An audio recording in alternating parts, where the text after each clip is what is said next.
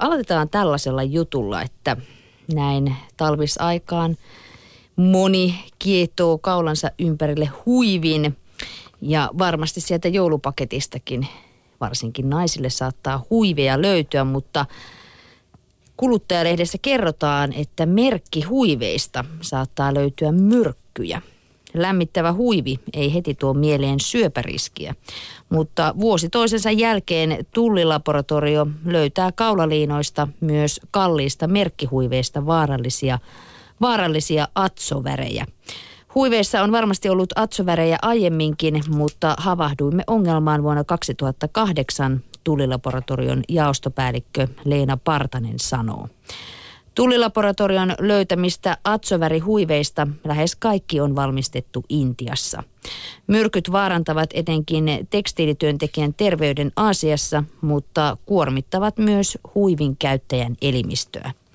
Eikä jokainen atsovärivaate osu tullin pistokokeisiin, vaan päätyy todennäköisesti kaupan hyllyille. Atsovere, atsovärejä sisältävät kaulaliinat ovat kuitenkin käsityömäisesti värjättyjä. Kuluttaja ei voi silti tunnistaa riskituotteita ja myös EU-alueella valmistetun vaatteen kangas on voitu värjätä muualla.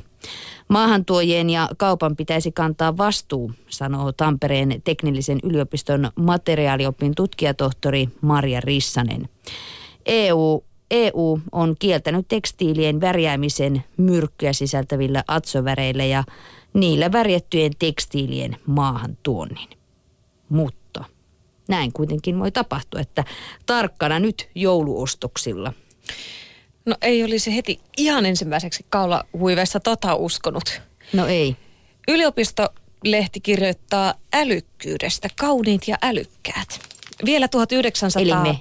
Eli me. Vielä 1900-luvun alkupuolella frenologit jakoivat ihmisiä tyhmiin ja älykkäisiin kallon kuhmujen perusteella.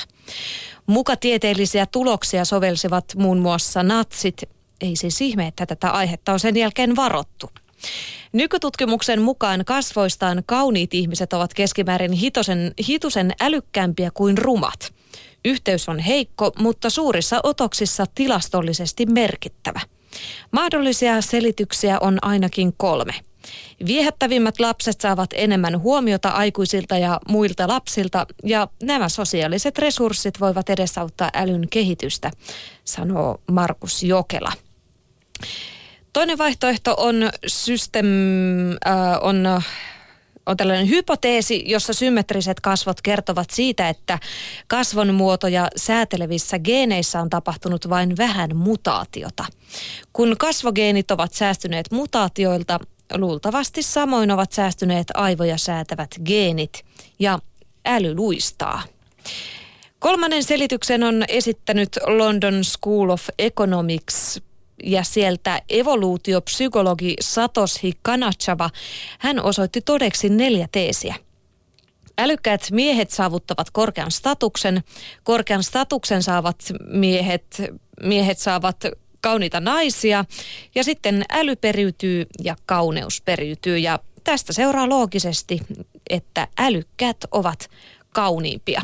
Ajatuksen tasolla järkeily toimii, mutta geneettisen korrelaation muodostumisen kannalta näin olisi pitänyt käydä satoja vuosia. Siitä taas ei ole varmuutta, näin siis sanoo Helsingin yliopiston psykologian tutkija Markus Jokela.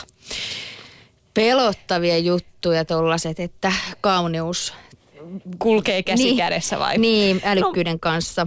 Mm. Niin. Onko no, se totta tai ei, varmaan siitäkin on puhuttu niin. vuosia, niin kuin tuossa todettiin, mutta nimenomaan se on pelottavaa verrata tällaisia asioita. Oh, ei kannata ihan. Ja eikö se muuten sanota, että sekin on tuttu sanonta, että kauneus on katsojan silmissä. Että miten sekin niin kuin niin. mitataan? No. Niin. No, kauneutta tai ei, niin valokuvia räpsitään varmasti ihan jokaisesta meistä. Ja varsinkin jouluna. jouluna. Ja se, että liikkumattomien kohteiden ikuistaminen on lastenleikkiä, niin ihan toinen asia on sitten tehdä henkilökuvauksia, joka on valokuvauksen todellinen kuninkuuslaji. Ja aiheesta kirjoittaa Aleksi Vähimaa ää, Mikrobittilehdessä. Ää, Ei tämä kuninkuuslaji, eli henkilökuvaus ei niinkään siksi ole haastavaa, että se olisi teknisesti haastavampaa kuin esimerkiksi luontokuvaus, vaan siksi, että lajitoveri on kuvauskohteena oikukkuuden suhteen omaa luokkaansa. Jokainen kanssa ihmisiä kuvaava lienee törmännyt tilanteeseen, jossa saa mainion otoksen, mutta kuvattavan mielestä ilme, hiukset, valo, tausta, leukojen määrä, seuralainen tai jokin muu asia ei ollut hyvin. Useimmiten parhaat henkilökuvat syntyvät spontaanista tilanteesta, jossa kuvattavan huomio on muualla kuin poseraamisessa. Spontaanius on silti kaukana, jos laukaisijan painamista jos laukaisijan painamista edeltää 10 minuutin ehostustuokio sekä oikean taustan ja asennon etsiminen. Seuraa ankeaa ja yllätyksetöntä pönötystä. Naisten kohdalla yleisin valokuvausilme lienee vieno tai reippaampi hymy sopivasti alta kulmain katsoen. Parin vuoden takaisten Facebook-kuvien ykkösvitsaus poski poskea vasten huulot törröllään poseraus on sentään mennyt armeliaasti pois muodista. Miehillä yleisimmät ilmeet ovat yrmyt peruslukemat. Niiden tarkoitus lienee sanoa, että kuvaustilanne ei voisi vähempää hetkauttaa, kuten ei mikään muukaan asia maailmassa. Suomalaisia heteromiehiä hän tässä kuitenkin ollaan, eikä mitään hymypoikia. Järjestelmäkameran pahin heikkous on äänekäs mekaaninen suljin. Henkilökuvissa tuntuu hyvältä idealta ottaa kuvia sarjassa, jolloin ilme on todennäköisemmin hyvä ainakin yhdessä ruudussa. Todellisuudessa laukaisijan painaminen pidempään on turhaa hommaa. Toisesta tai kolmannesta otoksesta lähtien voi hyvin todeta, miten kohde jähmettyy kauhistuneena kuullessaan sulkiminen, sulkimen räpseen ja tajutessaan olevansa kuvattavana. Näin siis kuvauksesta kirjoitti Aleksi Vähimaa Mikrobitti-lehdessä. Mä yhdyn tuohon ihan täysin. Ja siis Mikään siis, tot... ei, siis mä tiedän sen tunteen jo itsekin, kun joutuu kuvattavaksi, kuinka ahdistavaa se on. Ja onhan se, ja nimenomaan just tämä tämmöinen pönöttäminen, ehkä semmoinen hymy, koska se hymy ei ole aidommillaan, niin sehän, sehän on varmaan niitä, just niitä heikkouksia. Ja siitä, ja sekin myös, mä oon ehkä oppinut nyt tykkäämään omista kuvista, jos se kuvaaja sanoo, että tuli tosi hyvä, koska se, että se itsehän katsot itseäsi kaikista kriittisimmin. Kyllä.